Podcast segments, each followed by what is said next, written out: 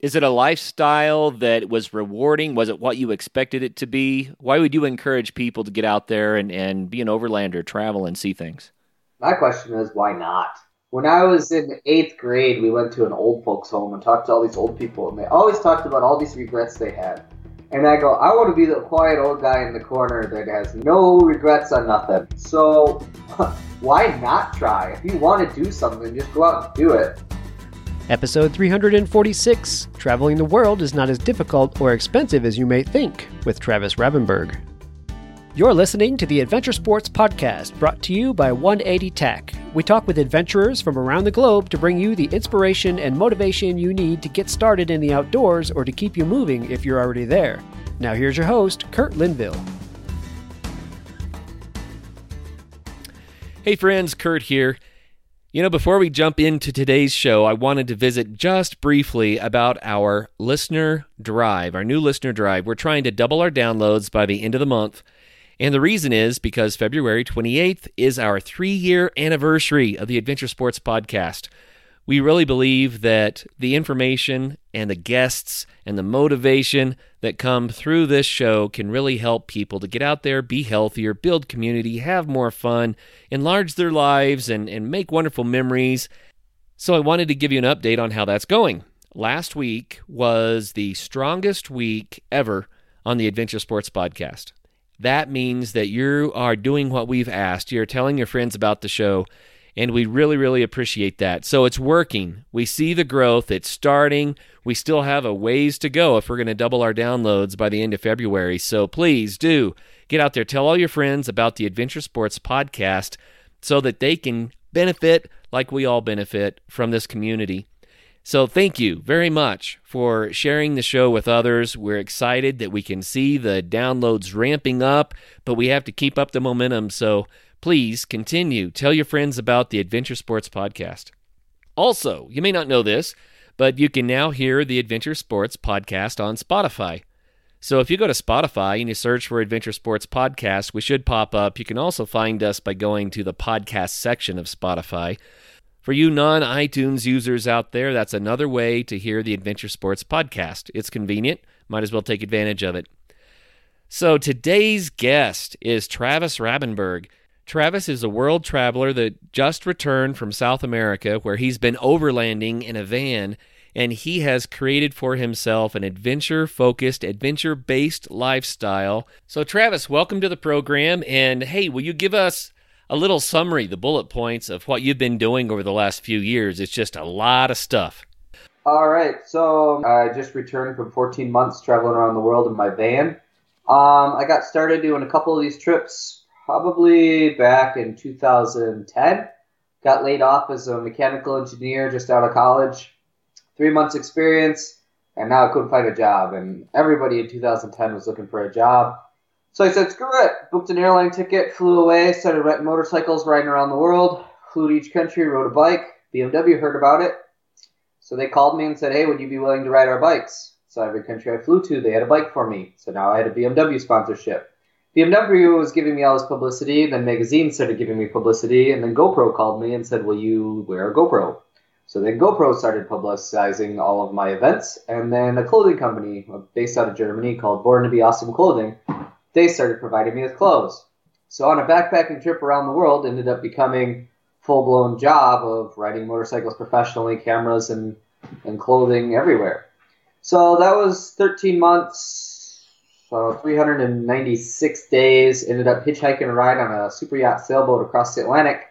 Figured 1 day of sailing lessons is good. 21 days on the open ocean should be great. Sailed across the Atlantic, came back, tried to make it big in California, moved out there. My manager's like, you're going to be a millionaire, you're going to be on TV, everything.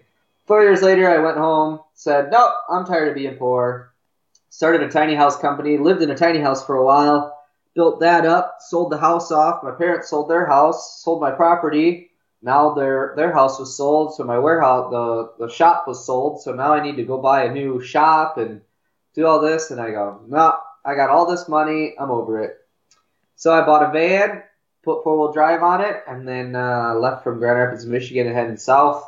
Drove all over the U.S., down Mexico, and then we shipped over to Colombia and then started the South American trip. Awesome. So today our main focus is really going to be on the South American trip, but we had to get that quick bullet point preview because you are not someone that's new to international travel, obviously. And what's so fascinating to me about this, Travis, is that you took off because you wanted to do something, and it's like people found out and all the sponsorships came, and it turned into something that could be a life, you know, a lifestyle. That's kind of wild. So what did you do to get noticed by BMW and by GoPro and by, you know what I mean? Well, this last trip, I purposely chose not to be sponsored. They ended up dictating my trip and kind of like putting everything out there, like everything I had to do, and it ended up being no fun anymore. So this trip I did it myself, but it's all you have to get out there and do it before they're going to notice you. You can't say you're going to do it because there's a million people out there saying they're going to do it. Right. But as soon as you get out there and you start doing something, people always are willing to help you. If there's a guy out pushing his car up a hill, people will hop out of the car and help him get up the hill. But if he's just standing there by his car going, "Can you help me?" nobody wants to help you because, well, you're not doing anything. Good point. So, and a lot of things, like the reason my van, we just got it going enough, and I threw everything in it. I had a 01 Ford E350 V10 sportsmobile, and then my buddies and I bought a wrecked ambulance and tore the 4x4 out of that and put it onto my van that I left. But I just grabbed all the parts, and I said, I'll fix it on the road, because I see it time and time again on Craigslist. You see these ultimate overland vehicles, these awesome motorcycles all decked out for an Alaska trip or Pan American highway trip, but they never do it because they need everything perfect, and then they spent their budget, and then it doesn't happen. Right. You guys got to just get out there and make it happen. It'll figure itself out. The more trips I do, the less prep and the less things I have. I just go, okay, well, I need a Leatherman and duct tape and zip ties and a wire cutter, and all right, let's go. We'll figure it out on the way. That's awesome. You know what that requires, though, Travis, is time. You have to have a flexible schedule, right? Everybody has time. Everybody has a flexible schedule. It's just, are they willing to sacrifice enough to get to that level? Well, and that brings up another point. You have an adventure-focused lifestyle, and one way that you make that possible, you mentioned before I hit record here, is you're teaching English to people in China.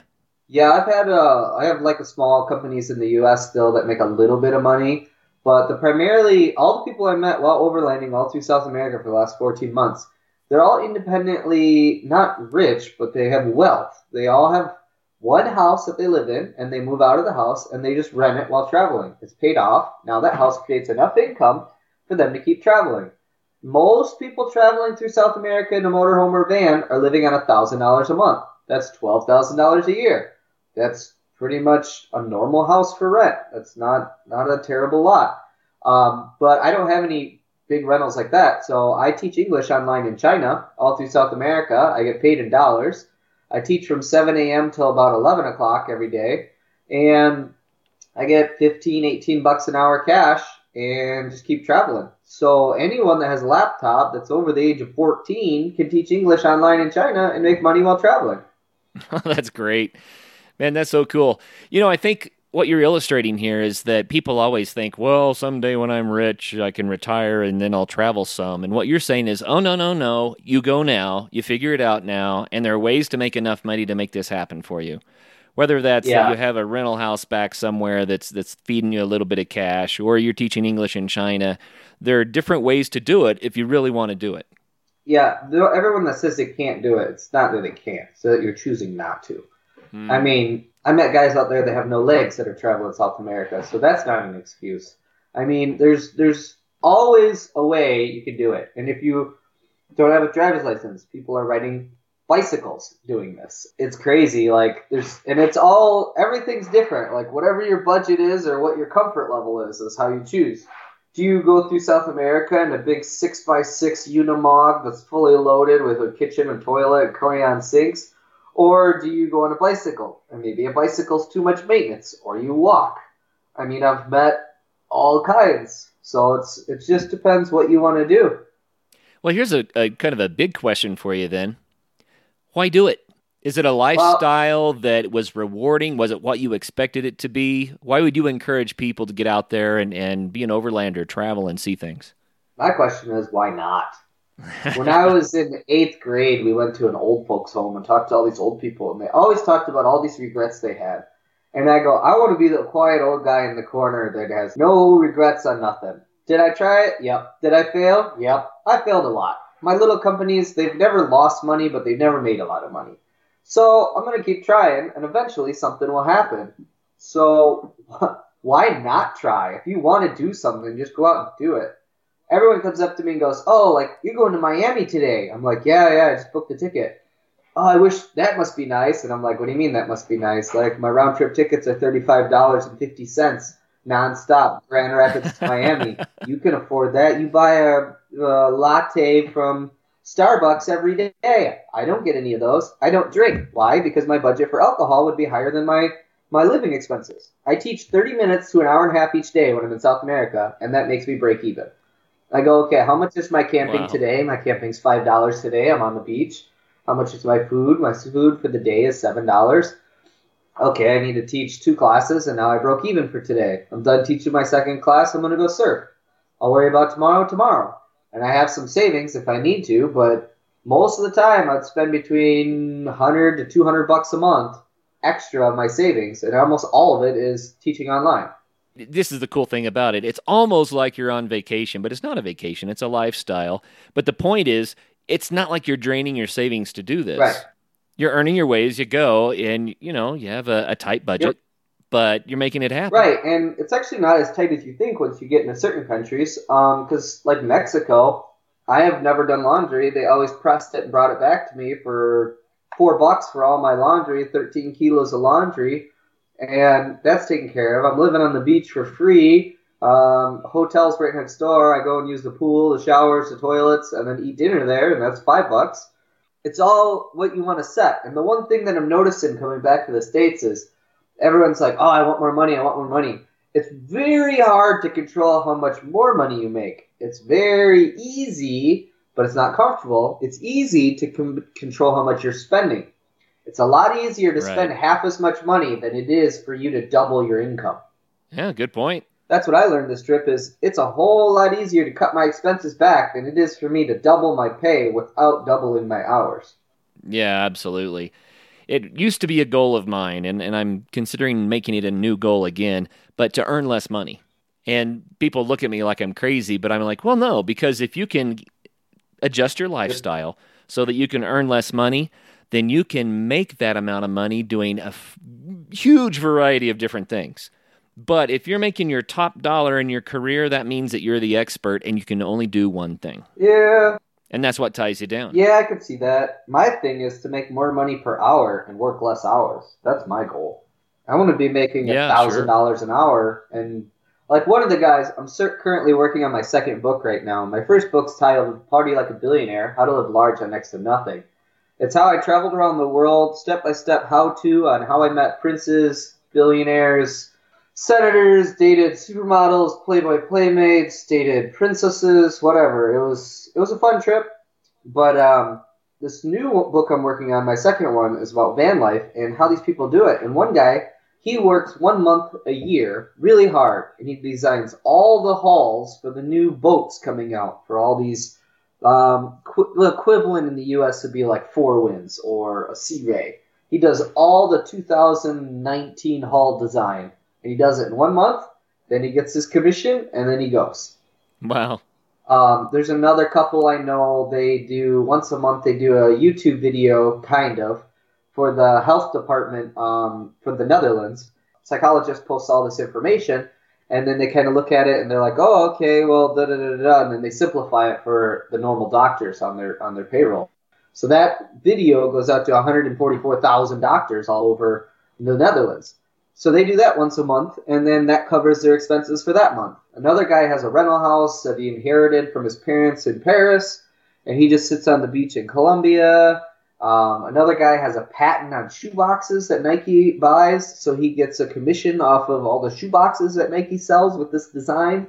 And it's crazy. Like, there's so many ways to make $200 a month commission, royalties or whatever, rental, and you're like, okay, $200 here, $200 there, $300 there, oh, I'm up to $1,000. That's all I need. And it's really crazy. These guys have five teeny little companies. You think, well, big deal. It makes $200 a month. Like, that's nothing. Well, it's a lot more when you're paying in pesos and living on the beach in your van. Right. Yeah, it's totally doable if you really want to do it. So your book, again, is Party Like a Billionaire. Where can people find that? Yeah, you can pick that up on Amazon. You can download it for Kindle, or you can order it in print or whatever.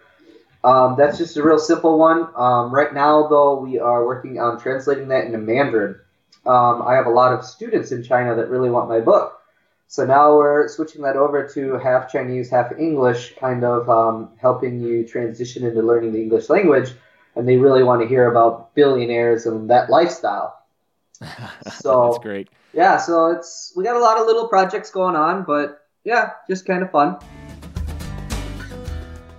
It's official. Winter has arrived, and Bent Gate Mountaineering is prepared to help you get ready for your epic winter. Come check out the latest in alpine touring, telemark, NTN, and splitboarding gear. They have brands like Black Crows, DPS, Dynafit, G3, Icelandic, K2, Technica Blizzard, Arc'teryx, Mamet, Salomon, Volley, Never Summer, Jones, and BCA. And you do need to be safe out there. Bent Gate has the latest in avalanche safety gear. They have beacons, airbags, shovels, and probes, and they're ready to help you educate yourself on snow safety. They also rent out gear, so you can get your skis and your boots there, as well as your avalanche safety equipment. What's more, they also have free demo ski days at local resorts, so you can try out the latest gear. Now, how much fun does that sound?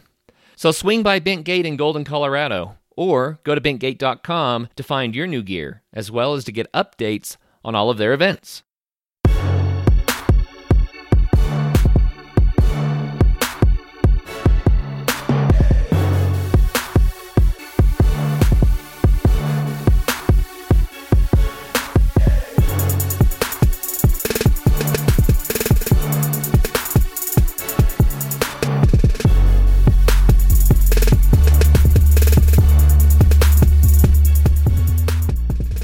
Let's dive into your van life story.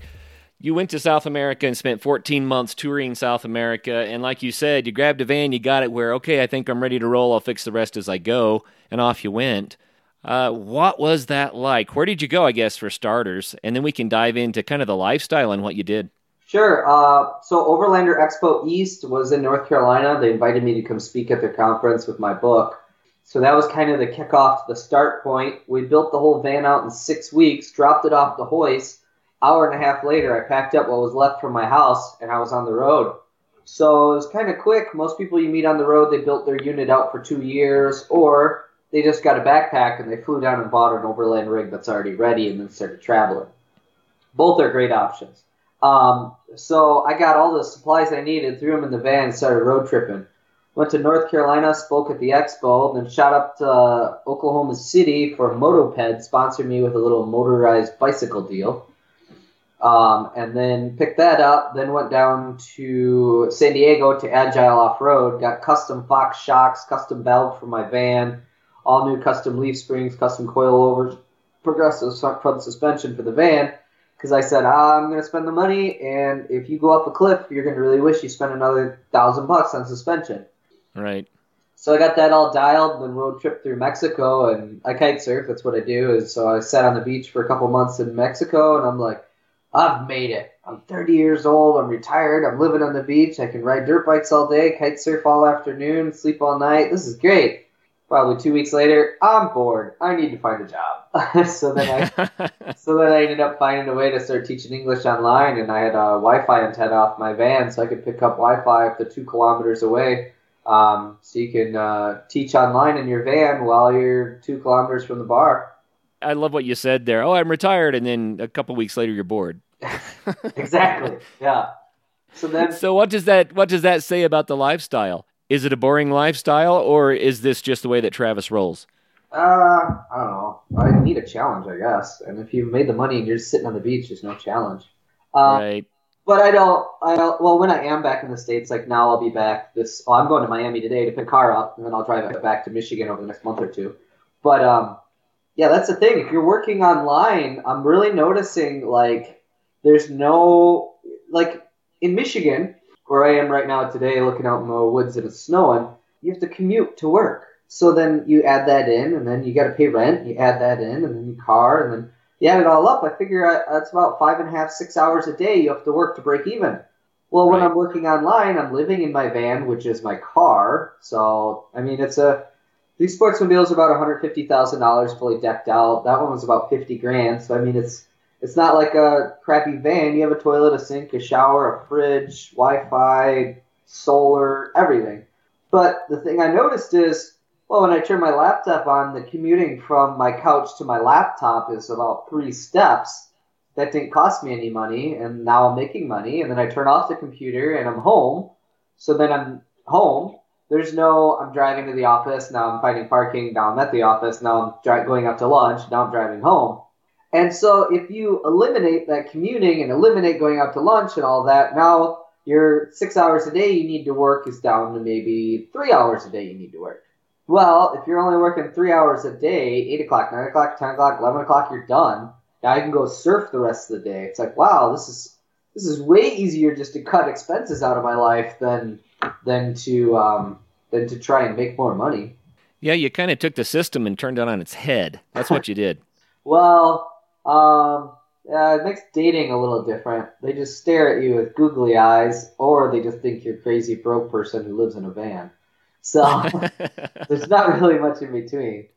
But we'll get back to the trip. Yeah, so we were in Mexico, drove across Mexico, and it was cheaper to ship from Mexico to Colombia. It was $840 to ship from Mexico to Colombia. So we put the van on a ship, brought that down there. And then 3 months in Colombia, cruising around, super cheap. It was a fully contained van. So if you went to a hotel, they said, hey, if you want to use our pool and shower and the toilet's next to the pool, as long as you eat dinner here, we won't charge you anything. So I'm living on the beach in 4- and 5-star hotels all through Colombia, and my dinners are between $5 and $12 a dinner. And I'm going, this is great. I don't want to cook anyway. And I got a place to stay. I got showers. I got toilets. I'm golden. So wow. Colombia was awesome. That's a cool angle. Yeah, so Colombia was good. That was 4 months or 3 months there. And then went down to Ecuador. Ecuador was a bit rough for me. I broke my ankle kite surfing doing a backflip and then in Colombia. So when I went down into Ecuador, I was still on crutches. Got to Ecuador and ended up picking up typhoid, so I was in the hospital for 2 days there with infected lung typhoid, which was something's inflamed in your body. I don't know. Some guy, some German guy was in our campground. He came and knocked on my door, and he's like, nope, you're going now. And he picked me up and brought me in a truck. And I get there, and I find out he's a something retired military, something doctor, something. And he's like, yep, super serious. And then they're asking you, where have you been in the last 21 days? Have you been near a jungle? Yes. Have you been near a swamp? Yes. Have you been near wild animals? Yes. Have you been to all of these? Yes. Oh, we don't even know how to run that many tests. Like, yeah, all of those. How many days out of the 21 days? 20. Oh. But they fixed me up, and then I ended up having a cracked tooth too, so they fixed that too. And then got all that squared up, and then headed down and went to Peru for 2 months. Northern Peru, was kite surfing there, and then went down to Machu Picchu and Cusco and up through the mountains, Huaraz and Macachino, and went rock climbing for 2 weeks up there. So that was about 16,000, between 12 and 16,000 feet on a daily basis. You're either base camp was 12,850. And then you just kept going up the mountain doing a pitch. But you got used to that for about a month, which is kind of hard to get used to, but you get used to it. And then you came back to the coast and then went all the way down Chile. And then I got to Santiago, and I'm like, well, do I really want to go all the way down to Patagonia? Because every vehicle you sell, you have to come back to Santiago for the buyer to pick it up. So then I kind of just went, I think I'm going to just sell it here and then go to Brazil, but ended up not going to Brazil. Ended up flying home, and then got home back to Michigan. I've been here 20 days, and now I'm like, I think I'm going to go on another trip. So now I'm heading down to Miami, pick the car up, and then go look at a couple new 4x4 expedition vehicles. And then I'll be here for the summer, and then after the summer, then I'll probably head up to Alaska and over to Burning Man and to the other Overlander Expo West. In Arizona, they requested me to go there. So I kind of just do a little bouncing around in the U.S. I'm back down to Baja, Mexico for a while, and then I don't know, for next summer. Wow. So on this trip, did you have a favorite place or two that you'd say, yeah, definitely go to this place? Yeah, I mean, we've done 6 trips to Mexico. My parents work for the airlines, so anytime a deal would come up, we just kind of hop down there in November. Because, I mean, everyone tells me they can't travel, but I find airline tickets. I did $207 round trip nonstop to Dubai, $160 round trip to Costa Rica. Colombia was $221. Chile or Peru, Lima was $400. I mean, they're tickets that are cheaper than going to Austin, Texas to Grand Rapids, Michigan. Cost more money than me going from Chicago to Paris on Thanksgiving Day. Wow. So, but am I picking my tickets? No. Whatever ticket I find on that date with that much luggage at that price, that's what you take. You don't change your tickets to fly out of your town. You find a way to get to that town. So I always fly out of Detroit or Chicago. They're 2 or 3 hour drive from here, so I can either hitch a ride with a friend or take a bus. And then that's how you make it work. I meet all these people that, oh, that ticket's so much. Well, yeah, if you're flying out of a remote town to another remote town, it'll never happen. Just go hub city to hub city, and then once you get there, figure out a way to do it. Locals do it every day. There's no reason you can't do it. So the traveling lifestyle, Travis, not everybody wants to live the lifestyle that you have, but those that do, they have to figure it out like you figured it out. What is it about you that said, no, this is what I want to do? I want to travel. I want to see the world. What was it that triggered that in you? I don't know. I studied abroad in 2006 in Australia, and then everybody I met, I was like, I want to go there. I want to go there. I want to go there. I want to go there. And then you meet them, and you're like, okay, I'll go there. I've never looked at a travel brochure and said, oh, I want to see the Eiffel Tower. It's like, no, Justin's in Paris right now. I'll go visit him. And then, oh, well, we're going down to Slovenia today. Do you want to come with? Yeah, I'll ride with. So we shot down to Slovenia, which is basically northern Italy right there on the east side, if you guys are wondering where that is. Just northwest of Croatia, east of Italy, northeast of Italy. But yeah, like country-wise, best countries, Colombia is probably number 1. Mexico's number 2, Slovenia's number 3, and Thailand's number 4. Say that again. Mexico. So Colombia would be number 1, Mexico's number 2, Slovenia's number 3, Thailand's number 4. And why do you rank them that way?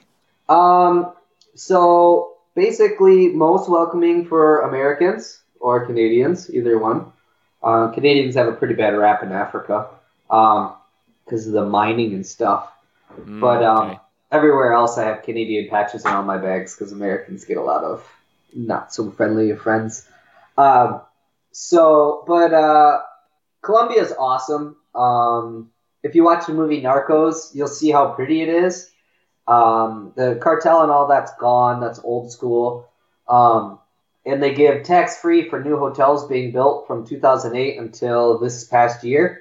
So all this money is getting poured in there. Like the Marriotts are dumping, hotels, the Hilton, all of them are dumping all this money into Colombia, and they're just building and building and building and building and building, and it's really, really nice.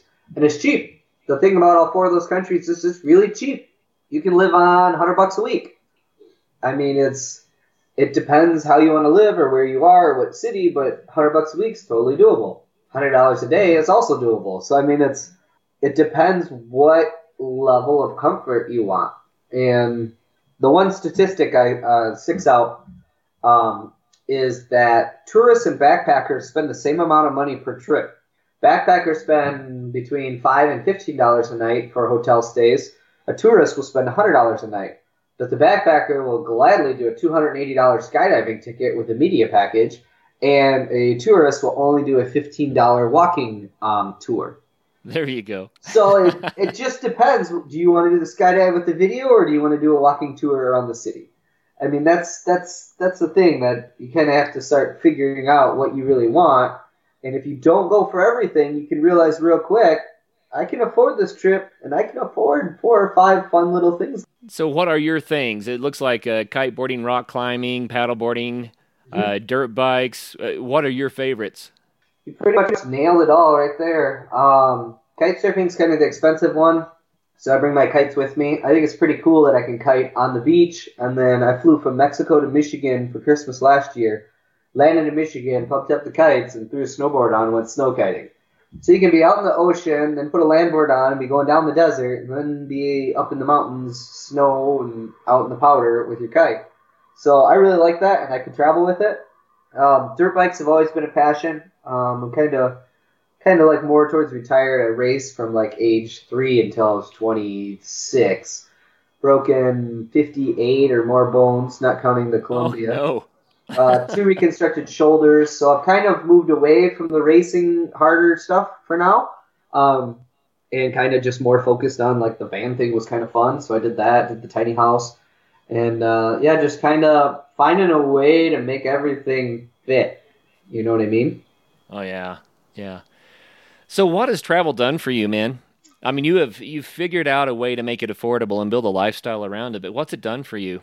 It really changes how you think. It changes your views on things. Like, the one thing I see when I come back in the U.S., it's like, everything's so easy. Like, everything's 24 hours. There's oil. You need an oil, you go get it. It's at the store. Or you order it on Amazon, and it's here the next day. And it's like, in South America, I've spent 2 weeks trying to get 10W40 oil or 10W20. It just takes forever. And here it's just easy. Travis, let's describe your van a little bit. There are a lot of people that have never done any overlanding, and they want to know, how much do I really have to have before I'm good to go to these developing countries and have what I need? So what do you think are the essentials? Well, it's basically not what vehicle do I need, it's what can you live without? Like, how much can you live without? Right. The biggest thing for me is I need to be standing up. It seems like a very strange thing, but there's basically 3 stages of four-wheeled overlanders. Stage 1 is really good fuel economy, but you can't stand up in your car. You have to cook outside. You either sleep in the back of an SUV or a roof tent on a car or whatever. So that being said, you get good fuel mileage and the vehicle costs very little, but you're not super comfortable. Stage 2 would be my van. You have the 4-wheel drive. You can stand up in it. It doesn't get as good a mileage, but it is a lot more like a home. And then there's stage 3, which is full-blown Class C or bigger motor home with a toilet, a shower. The big thing is toilet and shower. Because once you have a toilet and shower, you don't ever have to leave your vehicle. But getting water in these countries and in the desert is a lot more difficult. So it's just, what level of comfort do you want? A lot of people always ask me, what's the best? And I'm like, well, the 2 or 3 that I would recommend would be a Jeep Cherokee with a 6-cylinder inline, put a roof tent on it or sleep in the back of it. That's super reliable, very cheap to get, and there's lots of parts most of the way through South America. You're never going to get a vehicle that's in every single country. So just rule that out. Even, yes, Toyotas have parts everywhere, but they cost a bunch of money, but they're not everywhere. So Toyotas are great too, but they cost a lot more money. A 4Runner or a Cherokee would be 2 great ones for the SUV category. For the vans, I like the Fords. I haven't met anybody that hasn't had issues with Sprinters. Sprinters get really good fuel economy. That's awesome. They all cost about $2,000 or more once they break. And they're unibodies. So everyone tells me, I'm not going off-roading. And then you just sit and laugh at them. Yeah, well, your road has a 4-foot hole deep, 8 feet long, and 3 feet wide that one wheel's going through. Well, no, I'm just, that's Main Street in the middle of a big city of a population of 100,000 people. Like, the road's under construction, and that's where you're going. Just like that. Like, there's, and people will tell me time and time again, no, that's not going to be me. Okay, cool. But every time I go through a section in 4-wheel, wide open, I can't believe I made it. And I don't even say it anymore. I go, there's no way a 4-wheel drive can't make it through here. Like, a car can't make it. 2 minutes later, there's a soccer mom in a Ford minivan that comes pulling through, dragging the rear bumper, but she made it. I mean, your car will die, but you can make it pretty much anywhere with a 2-wheel drive. I mean, we've seen them with chains on the front tires on 2-wheel drive little cars. So, I mean, It's all what your level of comfort is. And then the other guys are the big rigs. The big rigs through South America have a full toilet, shower, and they carry enough fuel for 3,000-kilometer fuel range and 200 gallons of water or whatever. So those are the big Unimogs and stuff like that, which are super comfortable, but then you're trading off. It's really hard to get through certain city streets, or you can't get through them, or you're too heavy to go to the supermarket because it's a two-level supermarket and you have to drive in on a little bridge and you're too heavy for the bridge. So it's all what your budget is. For vans, I think a Chevy Astro is super good. I've been finding a bunch of them on government auctions for like 40,000 miles for like $3,000. 6-cylinder, all-wheel drive. You can put a pop top on it so you can stand up in it. I think that's a super great budget build right there. Or the Ford Econolines are what I like. You don't get as good fuel mileage, but they're really robust. They're really strong. You can get parts everywhere. So my entire trip, I think I spent $1,400 on repairs, parts. That counts brake pads, oil changes. Out of 27,000 miles, I'd say that's remarkably good. No flat tires, no blown out tires, no suspension issues, nothing. Wow. That works, man. That works. Well, let's talk about what some people would think of as barriers to travel like you've done it. And you can tell us how you managed or some advice about it. So the first one is language differences. How did you manage the language differences? Well, I want to back up just a little bit before the language difference. So just to get a scale of how many travelers are in the U.S., 21% of Americans own a passport. 3.5% have ever traveled overseas. So only 3% of Americans have ever flown outside of North America. So that's kind of the demographic the hurdle we're trying to get over. Language barriers. There is almost no language barrier to deal with anywhere in the world. Women age 13 to 30, statistically, like 80% have either had an English course or speak some English. So also pharmacists. All pharmacists all over the United States or the world speak English. Pilots all have to speak English. So are you going to pull into a gas station in the northern desert, the high desert of Chile, and he'll speak English? Probably not. But are you going to look around and there might be a 20-year-old girl sitting there on her iPhone and you ask her? Sure, then she can answer. But iPhones now. Now we're getting to like more modern travel than when I started back in 2006, 2008, when I was a teenager, 20. Now we have Google Translate. Google Translate offline works great for 90% of the stuff. So translating, not that big a deal. You can get parts. You can get where you need to go. You can say hi. You can say bye. If you try and flirt or if you try and understand the retirement structure for the country, then language is going to be a pretty big barrier. But saying left or right for the subway, never been a problem in the 50 countries I've been traveling through. Okay. I think the number one barrier that people talk about is cost, and you already nailed that one. You already showed us how it's not really that expensive. You have to just choose a lifestyle that supports it. Right. It's not too expensive, but you can't be one of these people that they want everything. They want to travel for next to nothing. They want all the luxuries, and they want to get picked up from their doorstep and dropped off at their doorstep. If you really want to travel, you'll find those killer deals that are, hey, in 4 days there's a ticket from Chicago to Greece, and it's $137 round trip, and I can only bring a little school backpack. Okay, that's cool. We'll go get some synthetic clothes that, like, they're super easy to wash, and throw 2 days worth of clothes in there, and a pair that you're wearing. That's 3 days. So every third day you do laundry, and you can just do it in your sink because it's all synthetic and super easy to clean. Under Armour and all that stuff, super easy. And smart wool socks don't hold smell. So now you just flew to Greece. You're in Greece. You book a hostel. Yep, you have roommates. You do. You could have a 19-year-old kid sitting here making out with some girl at the end of your bed. But you are in Greece, and you can afford it right now. Like, you, it's like, oh, well, I want to have a villa on the ocean. Well, that's great. That sounds awesome. I want a corporate jet to fly me everywhere on my trips, too, but that hasn't happened. So it's what you want and what you're willing to give up to get there. If you can't afford the hostel, then you just pitch a tent on the beach. So, I mean, there's all kinds of ways to get there. And you can always travel for free, too. You know, we might be smack dab in the middle of winter these days, but spring is really just right around the corner. Make sure you've got one of our lightweight camp stoves ready to go in your pack for when the weather starts turning warmer. Both the 180 stove and the 180 flame are designed to burn the abundant wood fuels you find on the ground instead of requiring you to haul in heavy, messy camp fuels.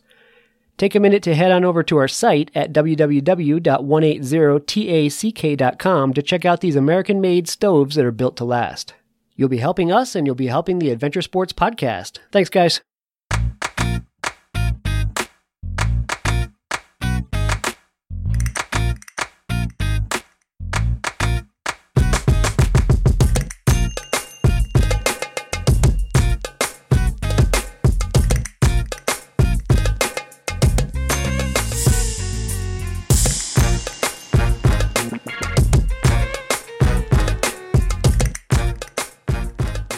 So here's another one. I think a lot of people are just kind of concerned about companionship and will they get lonely? How much of your traveling has been alone? 99.1%, I would say, would be alone. Okay, so is that something that you're really comfortable with, or do you find ways to not feel alone when you are alone? Lots of stuffed animals. No, I'm kidding. Women come and ask me this question all the time after I speak at a conference. Oh, I'm a woman. I can't travel alone. 86% of single travelers by Lonely Planet statistics are women. 86% of single travelers are women. Most of the time, women age, I think it was like 19 to 26 was the demographic of the most. Because at that age, you go to a hostel and you meet up. There's three surfer guys there. And then let's say Tiffany comes and meets up with them. Hey, Tiff, we're going to this break and then we're going here. Do you want to come with? Sure. So now Tiffany's riding along with them. Now those three guys have Tiffany as their little brother or little sister. So they'll do anything to protect that little sister. Or, I mean, a lot of girls that are sitting at the subway and, like, little families will come up to them and be like, hey, you're a girl, you're by yourself. Would you like us to give you a ride? And there's always people looking out for single girls, which I think is great. But as a single guy traveler, it's always like, oh, he's a guy, he can handle it himself. And I'm thinking, like, I have a sprained ankle and 40 kilos of bags. And you're like, oh, suck it up. But, yeah, women travel alone a lot more than guys do, which I think is great. Do I get lonely? Yep, super lonely. It's like, would I rather be in a relationship and miserable sitting here going to a 9-to-5 every day? Or would I rather be, sometimes you get cool experiences, like sometimes you're dating supermodels in Monaco and Nice and Cannes. I dated her for a while, which was cool. It was weird, but it was cool. And then, you never know what'll happen unless you try. And so... And being single and I'm pretty outgoing, it opens a lot of stuff up where a lot of guys are like, oh, wow, this guy's crazy. Like, oh, why didn't you come with us? And then you end up going with them to, I don't know, his dad's villa up in off the coast of Italy. And it's like all big winery and fancy smancy everything. And you're standing there in your Crocs and your wrinkled up Dockers like, oh, I seriously underdressed. Wow. Well, and I've talked to other travelers who have said the advantage of traveling alone is that you're more approachable and you actually get to know the people more. For sure. And if you travel in a group, then everyone just kind of like, oh, stay away. It's a bunch of people. Even two guys together are more of a threat than a single guy who's just out there, right. And has that been your experience? Yes, for sure. Like back flying in the U.S., like anytime I go into Chicago, New York, any of the major port cities when you fly in, the restaurants are always super crowded at airports. And so I just look at some business people, I'm like, can I sit with you? They're sitting by themselves, and they're always like, yeah, please, please, please. But if you're a couple, and then you both sit down, because I traveled with my ex, we traveled through Korea, we were going to do Cuba, Mexico, and Philippines. And when you're traveling with her, you sit down, and the business guy doesn't want to talk to you because now you're a couple, and he's worried about disturbing you. Or you're two buddies, and he doesn't want to disturb you. When you're by yourself, he's all excited to tell you about his new deal in Korea for the new Samsung phone or whatever. So it's kind of cool. You can always just hop into conversations and hop out. And you have, like, mini friends, and you always meet people, travelers. And, like, I probably had, like, 10 or 12 girls.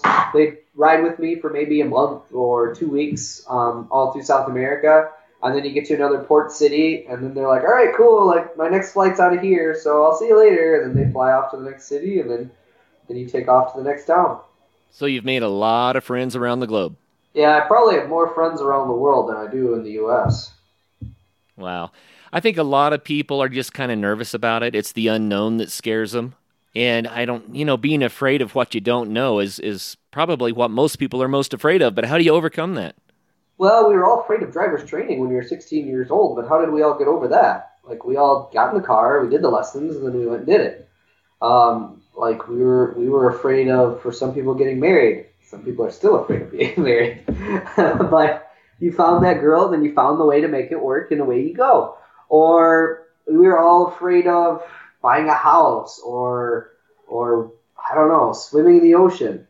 But you just have to do it. By going out there and taking steps and going on it. Do a little trip to Mexico. Mexico is basically like Wisconsin, just with a tan. Because everybody in Cancun is from Wisconsin.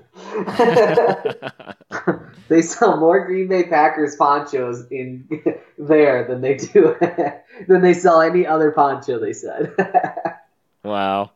That's funny. So, you know, a lot of people also are afraid of violence. And we've interviewed an awful lot of travelers on the show, and almost everybody says, what? Why? You know? But what's your take on that? What about crime and violence overseas? People always ask me that, and I go, okay, cool, yeah. Well, would you walk through downtown Chicago right now, like through this suburb right here? Oh, no, I'd never get on that road. You'll get shot. Oh, well, why would you go on your vacation and walk down a suburb that you're going to get shot at? Oh, that's a good point. Exactly. Do you like California? Yes. Do you like L.A.? Yes. Would you walk down between L.A. and Long Beach? Would you walk down these alleys at night at 2 o'clock in the morning wearing a bright pink shirt? No. Why would I do that? Exactly. Why would you do that in Barcelona? Like, you just avoid the super dangerous areas and it's fine. Like, our crime rate in the U.S. is higher than most of these countries. And yet, you're not afraid of going through LA or Daytona Beach or anything, so why should you be worried about traveling to these other countries? Don't go out at night, don't drink a ton, and come staggering home wearing a bright pink dress in the middle of an alley. I mean, you just kind of cover yourself and know that, all right, well, these hours are safe, and so I just don't want to expose myself to more danger than I need to. So don't be stupid, that's what you're saying. Yeah, basically. Well, it's fun because most of the world travelers that we talk to, they all kind of come to the same conclusion, and that is that generally people are great. Around the globe, we all want the same things. You know, we want to earn a decent living. We want to have life experiences. We want to have a family that we can love and that loves us in return. You know, we want the opportunity to live a life, and that's what 99.9% on the planet, you know, that's what the people want. Yeah, I'll tell you what, there's no difference between a mom mad at a kid in every country in the world and the kid being a stinker, or the difference between a dog and a pet looking up at the parents, like, or at the owners, like, ha, I just ate your stuff. Doesn't matter anywhere in the world. An angry mom is an angry mom. An angry wife is an angry wife. The husbands are scared of the wife in every country around the world if she's super mad. And guess what? Even the police in other countries are scared of an angry wife. It is human nature to be human, I guess, isn't it? Yeah. It's pretty funny when you're on the subway and there's someone yelling in Chinese and you just know that kid is being a stinker and mom's super sick of it. What do they say? I don't know, but he's in trouble and he doesn't like it. Oh, that's fun. So how do you connect with people? What do you do to break the ice, I guess, and start a conversation? If you have a common ground between them, like you're waiting in line, you're like, oh, this line is so long. And then they're like, yeah, it is. Where are you from, by the way? Oh, I'm from the U.S. Where are you from? Oh, I'm from Barcelona. Oh, how do you like Slovenia? Oh, it's great. So if you have a common thing, even if it's something you have in common for the last 4.5 seconds, that is a super great thing to start off on. And then it seems to flow really, really well. For me, racing, I get invited to all these mobile rally, these big off-road rally races, the Dakar Rally and the Baja 1000, because they all know I have a background in racing for years and years and years. I've raced, I've broken bones, I've lived in semis. So when you're there, it's weird. It feels like home, even though you're in a compound and you have guards everywhere and you're in the middle of nowhere or in the middle of the city. You're like, oh, cool, like there's impact wrenches and trucks and they're welding and like he's getting his times and he's got a broken collarbone, but he's got to finish his race. Like, there are things that, doesn't matter where you are, they're the exact same in the world. And when you're in those areas, it really fits in. Like, if you're a techie, if you know an iPhone, that's the one thing that I wrote in my book, like, oh, how do I relate to a billionaire? Guess what? Every billionaire that I know has Facebook, and they still hate when Facebook updates it, or they hate when their iPhone updates. And if you help them with their iPhone, it doesn't matter how much money you have in the world. If you're irritated and your phone's not working, you're going to become a friendship. You're going to have a bond over, you got me that email that I couldn't get access to because my icon moved or whatever. Sure. Well, man, you've had so many life experiences, and I know that there are a lot of listeners who are saying, I want to learn more, and I want to figure out how to do some of this stuff. So you've got, let's see, van22.com. Van22.com, is that the best way that people could get more information about this? Yeah, check out van22.com. It's kind of becoming a picture blog more so now with modern everything, and we mainly move everything over to Instagram. Our Instagram is pretty much where we go through all the messages and stuff. So Instagram is 4x4 van22, or you can just go on to van22.com and click the link. Okay, and Facebook, same thing? Yeah, facebook.com/4x4van22. And if people just want to read the book first, once again, what's the name of the book? Party Like a Billionaire. It's on Amazon by Travis Rabenberg. Party Like a Billionaire. Hard to forget that one. Yep. Well, man, it is fun to talk to you and to get your perspective on travel. And I think what I'm gathering, the big picture I'm gathering from you is it's completely doable. Why aren't people doing it? Right? Yep. I mean, I talk to all kinds of people and they're like, oh, I can never do this. And then they tell me the reasons why. And then I go, okay, well, you can do it because of this, this, this, and this. And then they're like, oh. Yeah, I guess I could do that. Yeah.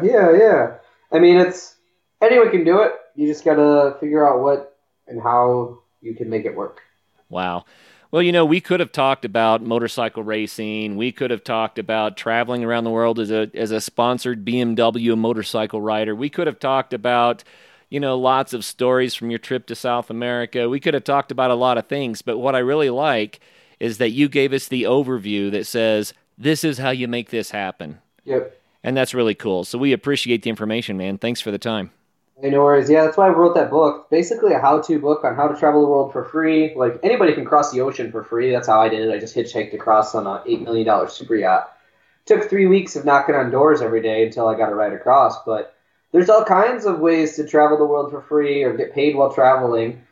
Cruise ships are super easy to hop on. If you're young and you can sing, they're always hiring singers. You speak English, you're from North America, you can work online teaching English. I mean, you just go on and type in ESL learning and Google it and you'll find out whatever you need to know. Wow. Very cool. Very cool. Well, all the best, man. Let's stay in touch. We'd love to hear more about your adventures in the future, but thanks so much for your time today. Hey, no problem. Thanks, Chris. Oh, you bet. And for all the listeners out there, wow. Travis has laid it down for you. It's not hard. All you have to do is decide you're doing it. I think that's the bottom line. So if you have the itchy foot and want to travel, then don't be satisfied with the armchair. Go ahead and get Travis's book, read it in the armchair, but then go, right? And make those life experiences. So right on. Until the next show, get out there and have some fun. Cool. Coming up on Thursday's episode, we'll have our outdoor retailer show.